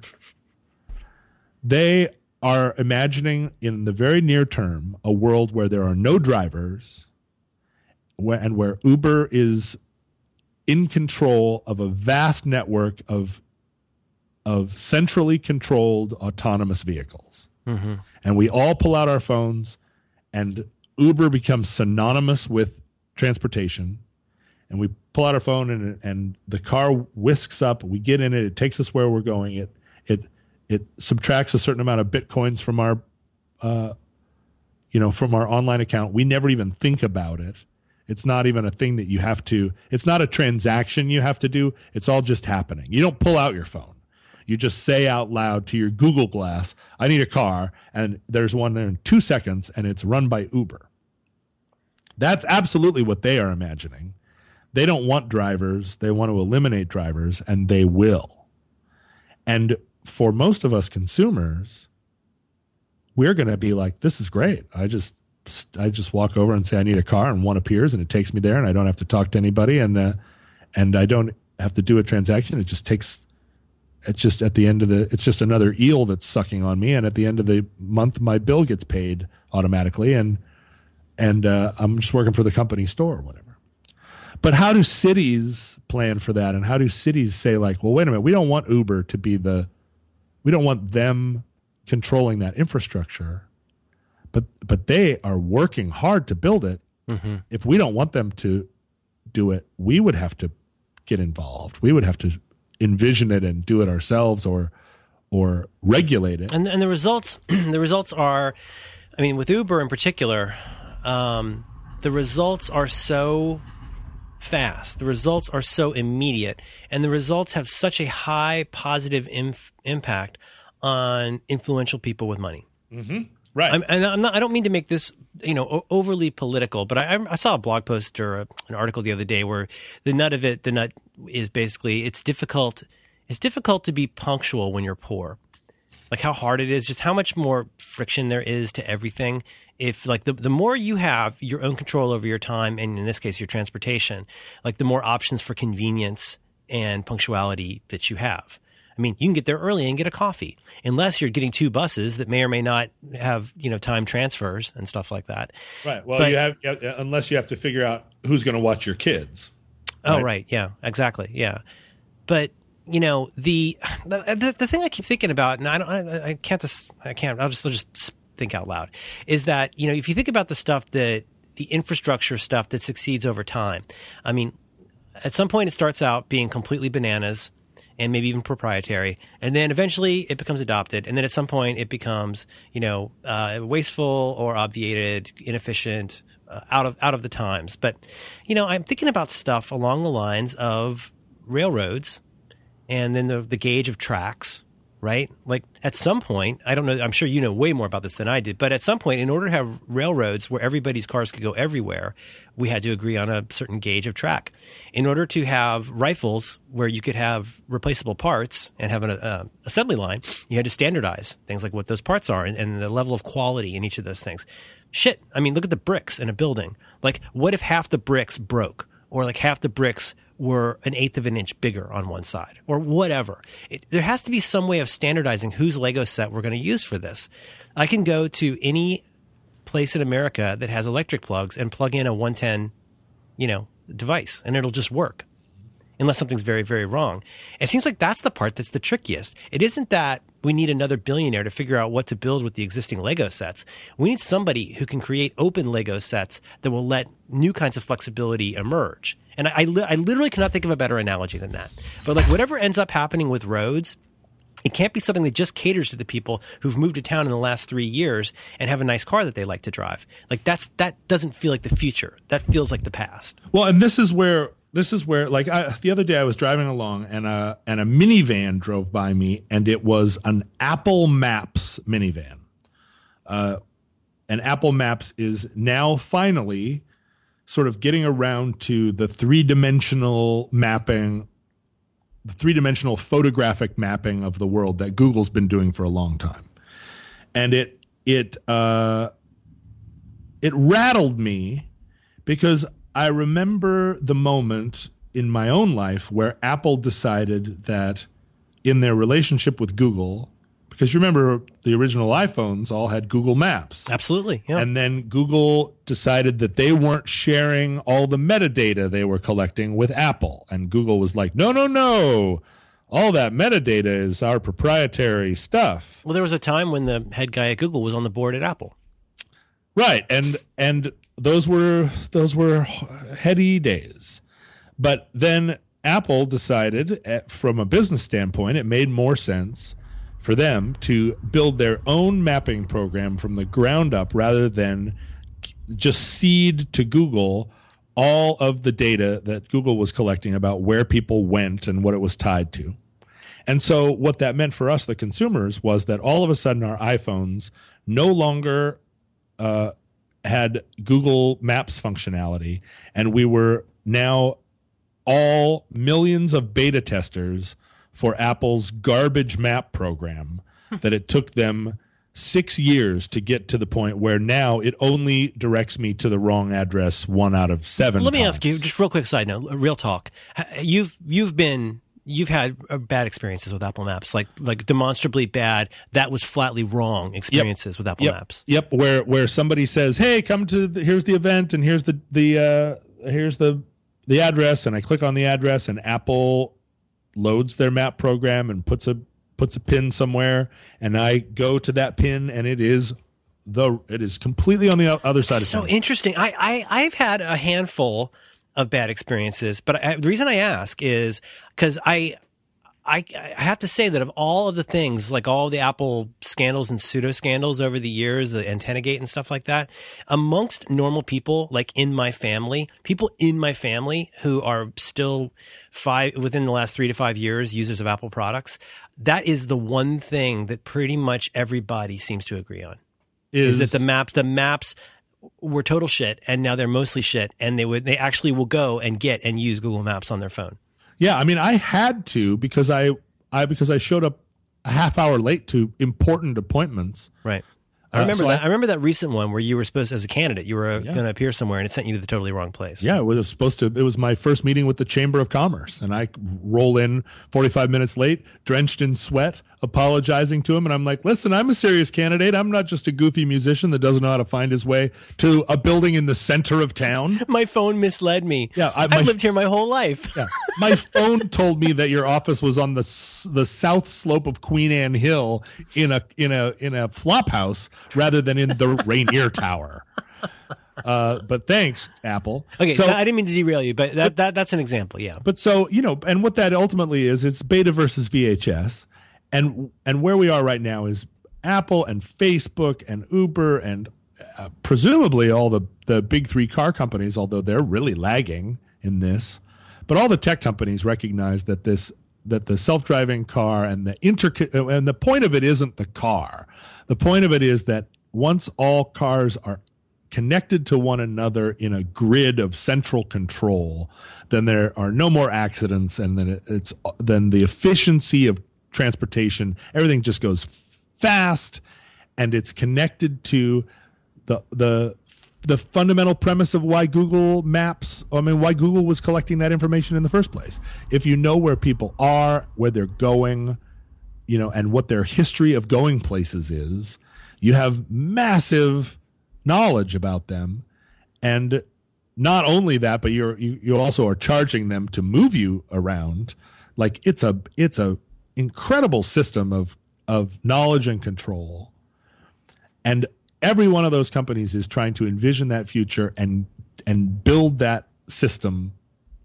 And when they roll it but, out, they, but to use my analogy, they want it to be their Lego set. they want it to be their Lego set, and when they roll it out from the consumer standpoint, it's it's just going to be like, "Hey, uh, I, I need a car." Zoop! Oh, this is great. The future is amazing, and the fa- and we've already acquiesced to these companies knowing, uh, you know, geolocating our photographs and connecting it all to everything, you know, to our Amazon accounts and everything they know about us. Everybody's just completely rolled over on that privacy stuff that we're, we were so terrified about 15 years ago because of the convenience and the fact that oh it's fine you know when i go onto amazon it just knows what i want and when i and when that is when that is true of transportation also i mean it's it, there's a lot to philosophize about it Right. but from the standpoint of a city and the way a city runs, you know, what's amazing to me is that I that I've gone in and, and sat in the boardroom of the Teamsters Union here several times and talked to several different groups of Teamsters.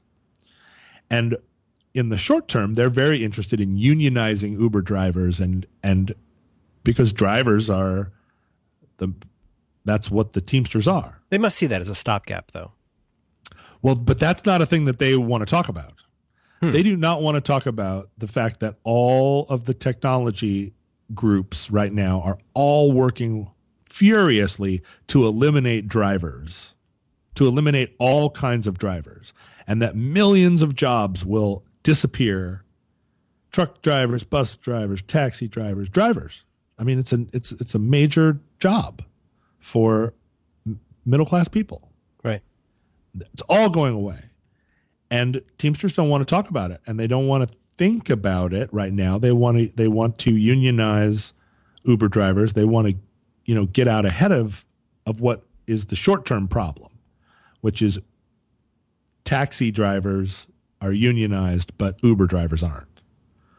But the near-term problem, which isn't even that far out, which is all y'all's jobs are going away to be replaced by a you know a massive overarching grid.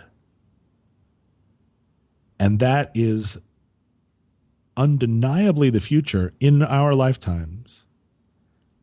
And we're not talking about who controls it or or how it integrates and and as far as I can tell right now, there's like all, these companies are be furiously beavering away because nobody wants to be the Betamax. Oh, so they end up being kind of like the early railroad barons who saw the benefits of having lines that only their cars could go on. Right. So what do you do? Maybe, if- I mean, I maybe I'm getting that wrong, but I mean, they're, rather than having a policy that pushes this forward, they're kind of forcing the hand of all these different groups and making better progress very quickly on all the stuff they want to have happen. Uh, who, who are you talking about now? Oh, in the case of somebody like Uber, I mean, I, I you know, here, here, let me put it this way: I have, I, I have beyond mixed feelings about Uber. You know where I live. Yep. Um, there's a lot of nights uh, and days where I just don't get a cab.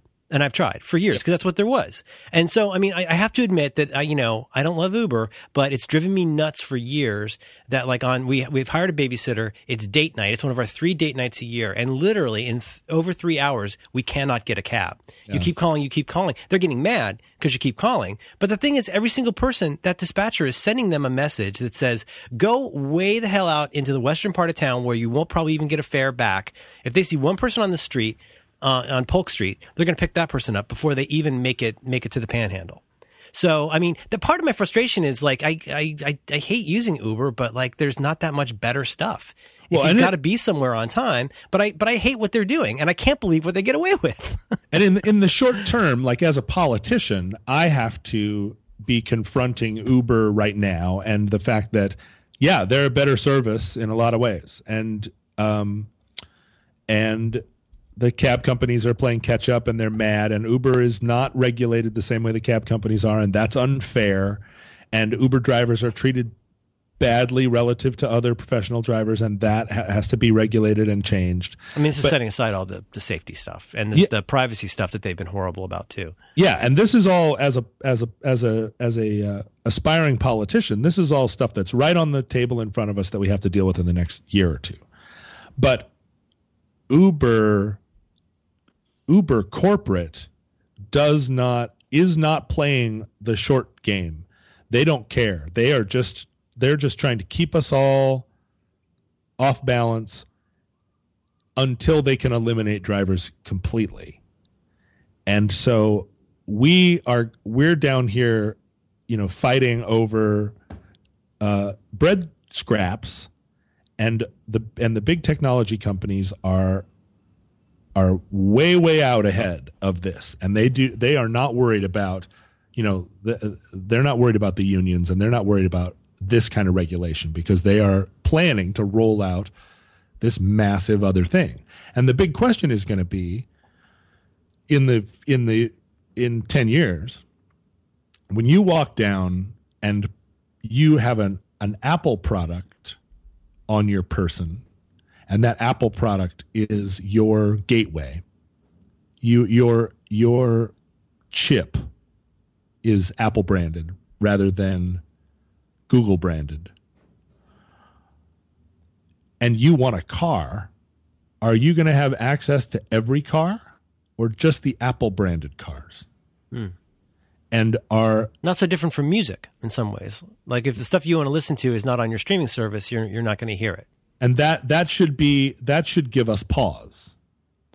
Because that is how these companies have chosen to to handle the world of music or the world of movies or a lot of the other services that we want. Like we we have the absolutely the technology right now to watch any movie ever and any TV show ever. But we can't because the because the apertures are controlled by these different companies and they have different rules and they you know? And so so we there is one possible future where you walk out there and whatever whatever the brand on the chip that's your portal is it doesn't matter because it's um are you familiar with the idea of of common carrier? Uh, so the railroads for instance are, are what's known as common carriers uh, which means that they have a they have to carry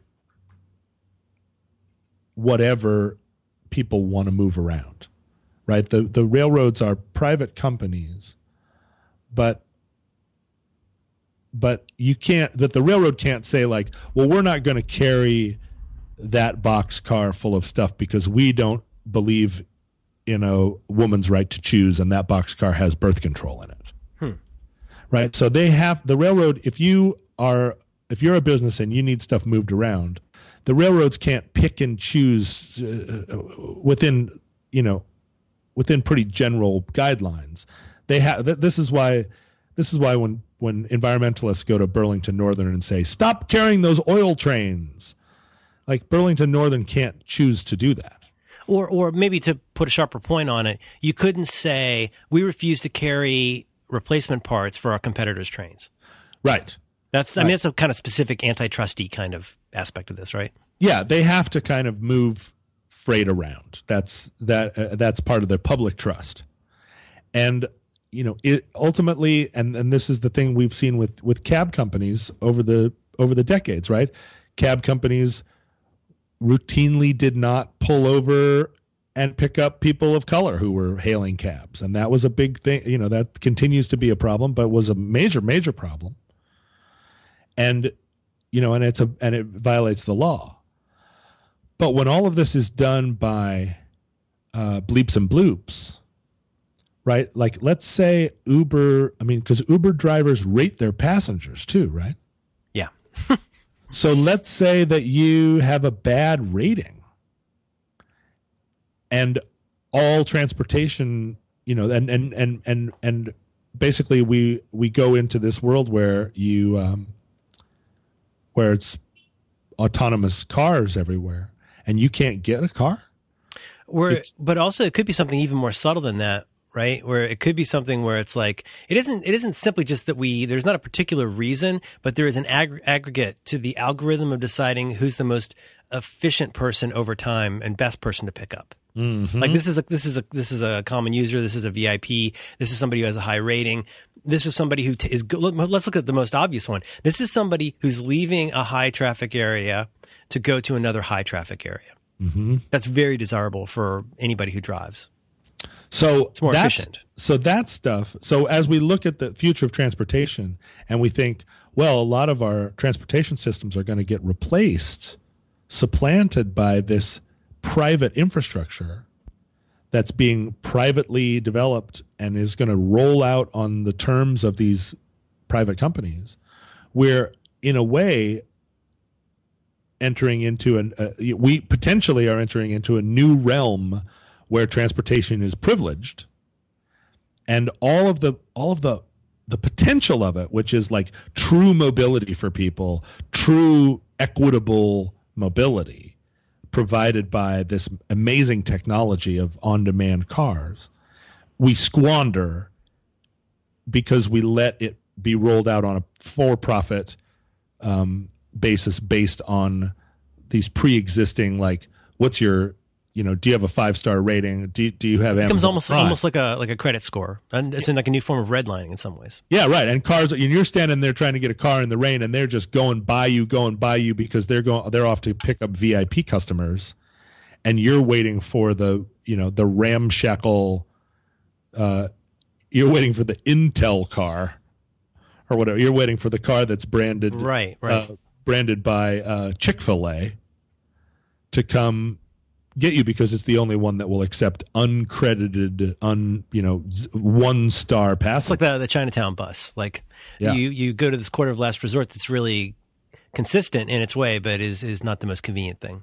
So that's terrifying to me. And that is Yeah. a thing that I feel like only cities, only municipalities, only governments can intervene and say, no, we are going to control this grid. We are going to control this system. This is a public utility, not a private enterprise because it has to it has to serve the public good and that is more important than rewarding uh, investors early investors because what we can see now is that this is inevitable. This is uh, this is where this is our transportation future, and transportation is a public good, and not. Uh, it's one thing to sell cars into uh, a thing, but private companies don't own the roads, Mm. and that's what ultimately our future is going to look like. They're going to say like, "Oh yeah, we'll pay for pay for the roads with taxes," but the actual transportation system is going to be privately owned by these tech companies in competition with each other. And so cities have to get ahead of it, and they aren't. No one is talking about it. And we're all arguing about whether or not uh, to unionize Uber drivers, and we're arguing about what are, you know, whether to put more express buses on the road. And it's like, you guys, we have to be smarter than this.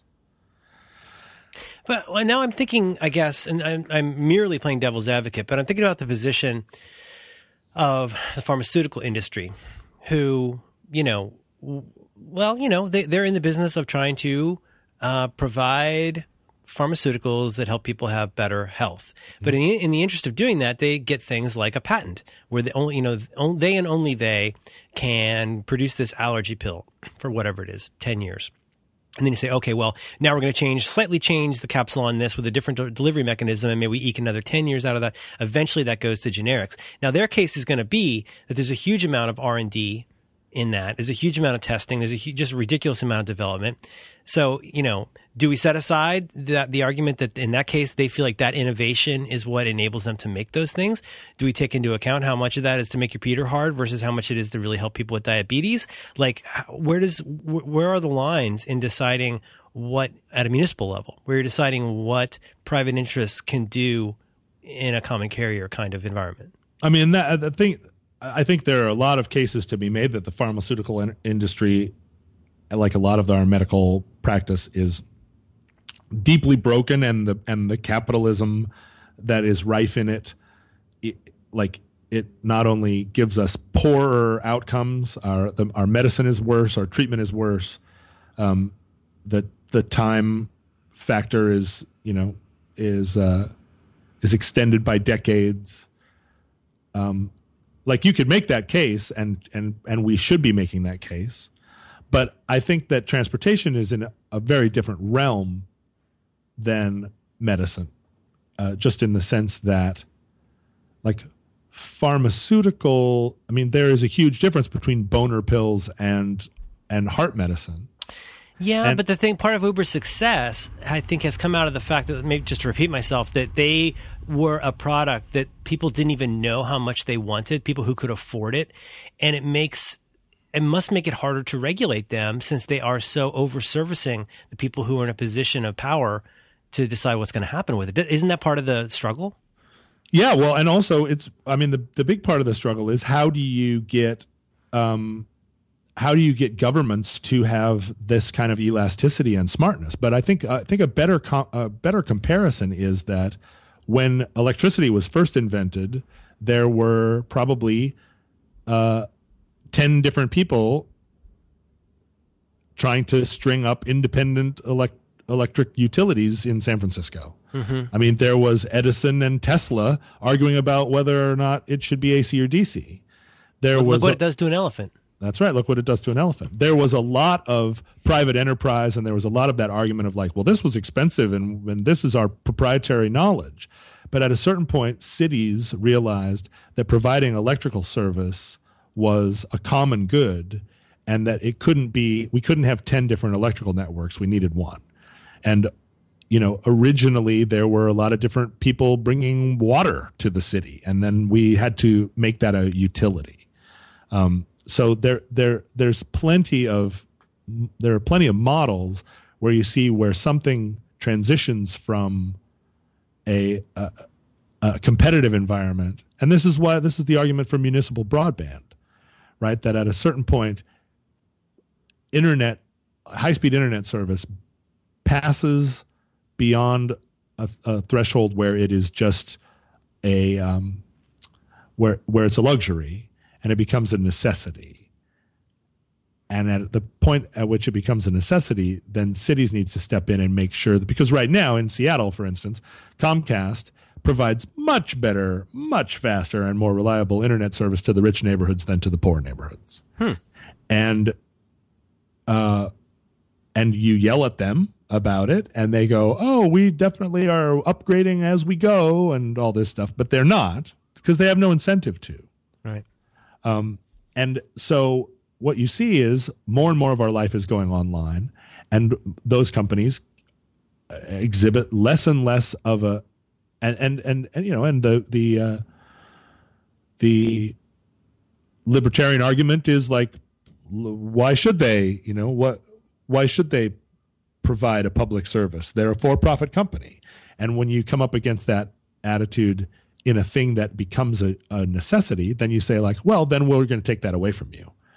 Um, no one, ha- no business has an intrinsic right to the airwaves, or really an intrinsic right to anything. Um, that's you know that's just a that is just another argument, right? It's just capitalism isn't nature any more than anything else. And so, I mean, my argument in Seattle is we need a municipal broadband. The city should the city should supply internet service the same way it supplies electricity and water, because internet service is becoming equivalent to those things in terms of uh, that that it needs to be equally provided to everyone. Which which sounds a little dramatic until you really think about it.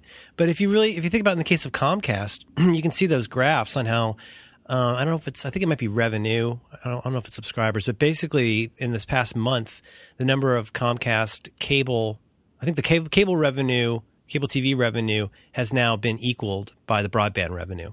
Mm. So, do you want to be in our case like the, you, you can have Comcast or you can use your phone? Basically, that's it's Comcast. That that's really all there is in my neighborhood. Period. Yeah. So, I mean, do we want to be subject to the to the the the the, the whims of that a company who's going to be affected on a national level by different kinds of disruptions in service. Like, would you want your local electricity to, you know, be insensitive to what's happening in all these other places that might end if the company who's running it suddenly has a terrible time in the Northeast, so now your service goes bad or something like that? Right. I mean, you want to inoc or uh, sort of like firewall that service that is now it's become so much more than just a, a fun way to poke people on Facebook. It's how people conduct their business. Right. It is. I mean, it's it's absolutely a necessity for rich and poor. And the poorest person in Seattle is still going to have to log onto the internet to Like, how, how do you get benefits? I mean, how do you how do you apply for jobs? How do you do any of that stuff? Yeah, it, uh, the more stuff that we put online, the more it becomes a public need, a public good.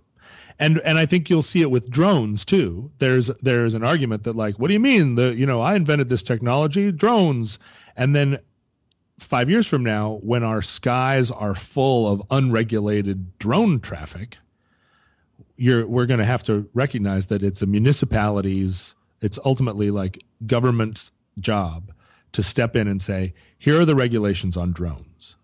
And all of the drone entrepreneurs are going to scream bloody murder about it. But if the drone op- entrepreneurs are not regulated, then we will be living in a in a uh, Victorian environment, except instead of coal smoke, it's drone noise. Mm-hmm. As every you know, as every different you know, Amazon's running their drones around, and UPS has got their drones, and and uh, the city of Seattle's got their drones, and the news camera drones, and then all the private drones, and it's just like, wait a minute, no, no, no, no, that's not. We're not just gonna. Uh, it cannot be chaos. I mean, it's like it's, it's almost like being able to ride your horse through somebody's yard. Yeah, It's like no, no, there has to be some boundaries for like where that's okay. And that and and we're we're coming out of many many decades of laissez-faire economics and many many decades of kind of like ratcheting back the uh, the idea of what government does. But ultimately, government is there to protect us and to make collective decisions. And as this, um, and there's a reason that the tech world is libertarian. It, it, you know, there's a reason that libertarianism is at the core of the tech world. Well, at least of the entrepreneurial part of that. The entrepreneurial part of it. Yeah. Um, and the and the pushback. There's all, there's all kinds of hippies making the code, but oh, for sure. But if you want to be the the first to market and get the funding and be the gorilla, and you know, the same way Blu-ray beats HD, like you know, I want my railroad, my computer railroad, to be the one that wins. Yeah, and and what that's going to do, I think, is push us into a climate where there's a new brand, there's a new understanding of the importance of government and the power of government, and and technology is also going to reform government and make it better at what it does. Uh, and and we're you know we're probably entering into a few decades of um, of real tussle between between company like tech companies and government as government seeks to assert that a lot of these technologies yes were developed in your laboratories but now they constitute a public good and now they need to they need to conform. And um, and that's exciting. It's very exciting because the prospect of autonomously driven electric cars that truly are that truly have a kind of equitability based in b- baked into them um like that is a that's truly a social justice issue right people can finally mm-hmm. move around without the onerous expense of maintaining and parking and and uh, operating their jalopies i don't think that's what those folks have in mind no i don't think it is what they have in mind at all but that is really the exciting possibility of it. And we need to ensure that that's how it, that that's how it rolls out. Because I, you know, I mean, if you look at the if you look at the autonomously driven cars that are that are rolling out right now, there's a Mercedes Benz has got one that's just like, oh man, this is really nice, really luxury item. These first cars that drive themselves, but really in a very short amount of time we're going to realize i think as a group of people that they're taxi cabs that all of them are taxi cabs and nobody's going to own their own one. They're all going to be yeah no i mean not to push the analogy but no more than you would own your own private train and tracks. Exactly. You don't own you don't own your own street. You right. just you know it's it's all owned collectively. Part of the value is that those streets connect with other streets. And if you're a super rich dude and you only want to travel around in a super luxury version of of the autonomous car, then sure, man, maybe you have one that's your special one. That's great for you. But 99% of us are going to be so grateful to never own a car again. I mean, honestly, the car I'm driving right now and and the cars in my family, like we're all talking about this in my family a lot. And and the consensus is can we milk these cars until we don't need them anymore. Oh, that's that's totally on my mind. We have a, a, leased car right now, and I, I would love for it to be the last car we own. Yeah, and and I think we're looking at. I mean, when I drive by a car lot right now, I'm like, these are the last of these, or you know, they they'll keep making them, but but people but, that but buy this gonna, new car like it's going to vary so much by area though because for example okay like two places i've just been recently um, boston uh, providence Portland. I mean, boy, the needs of those cities can be served in such different ways. Like the idea of not having a car in, say, Providence is it's mental. Like you, you, you. It's like you know, it's maybe not as much as in Florida. In Florida, it's completely mental. Like you have to have a car, period. That's the way the whole state is set up. Whereas here, I mean, uh, there's a reason we did this. My wife needs it to get to work in an efficient way to still have a life. But boy, I, I, we were right on the bubble. I mean, where we, we, you know, if you suck it up a little bit, you can make it with public transit and a little bit of Lyft and Uber. Mm-hmm. But it's, it's not, it's not there yet, but I think it may be way closer than a lot of people you know, in a place like Florida or, you know, Missouri, maybe it's coming some places faster than a lot of people realize. Really, I mean, San Francisco and Seattle and Portland will be, and LA will be the first places. Well, I mean, for example, San Francisco. I think I mentioned this. That I I, I should track down my reference on this. But you know, we have a huge problem in San Francisco. I think it's a problem of people. Basically, it's very easy. I don't know if it's money or if it's influence or it's just lying, but it's not that hard to get a disabled permit Oh, right, right, in right. San Francisco, Yeah, which means A, you get to park where you want, and B, you don't have to pay for parking. You can park in a metered space with a disabled tag. Are there people who need those? Absolutely. But the one count I heard is that there's something like twice as many disabled permits as there are extant metered spaces in San Francisco. wow. I mean, how does that scale up? I mean, there's so much wrong with that. I don't even know where to begin. But like that, it, it, it doesn't add up. I mean, if it's it's sort of like you said with uh, like the train between LA and San Francisco. Like, what are your options? Drive for six to eight hours? Yeah, you can. You could take a flight, but you end up spending more time in airports than you do in the sky. Yeah. It's completely inefficient. When really there's here's these two places. Here's a solution. These are two cities that people want to get get from one to the other pretty often, more so than other cities. Is it as fast? Can you get to Burbank that fast? No, but once you get to LA, you can go to Burbank. You'll be good. That Yeah. last mile can be accomplished lots of different ways. We don't need a train between every city, but like there's somewhere it's like a no brainer.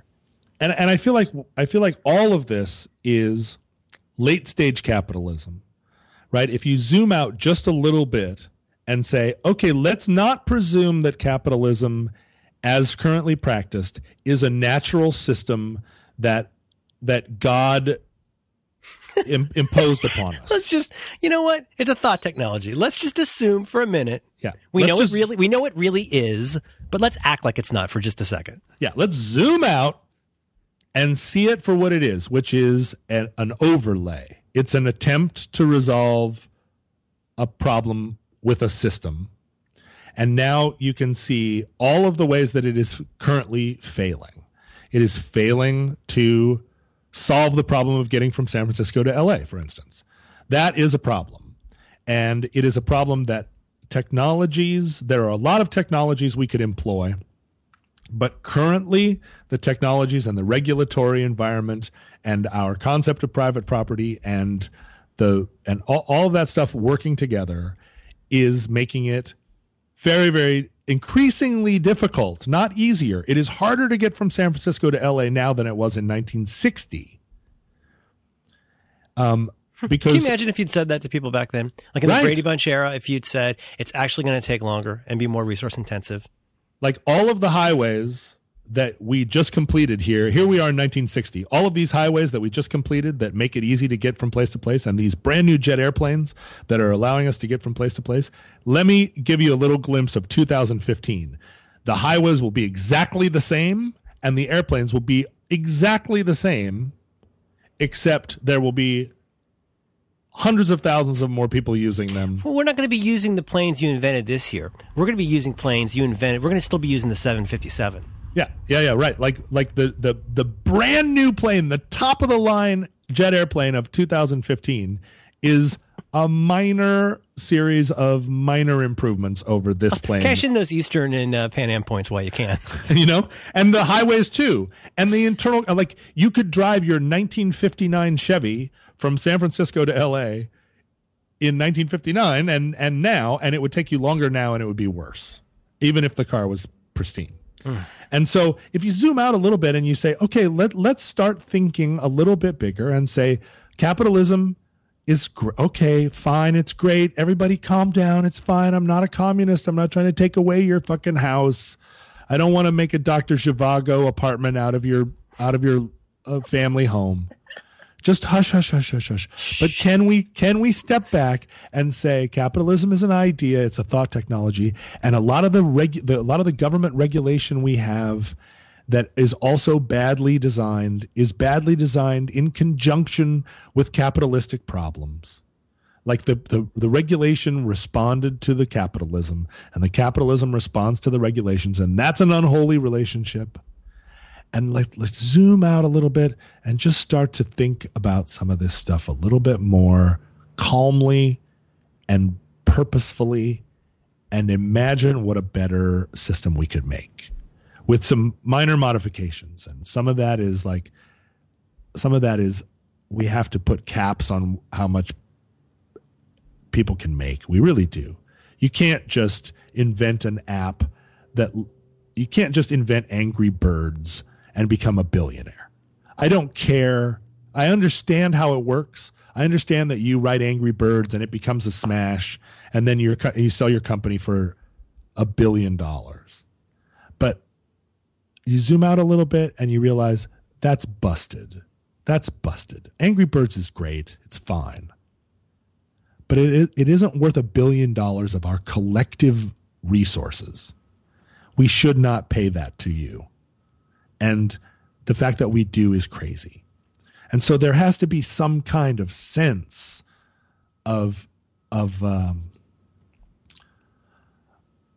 of equitability but and i don't just mean like a guaranteed universal income but just a sense of like what is your actual contribution?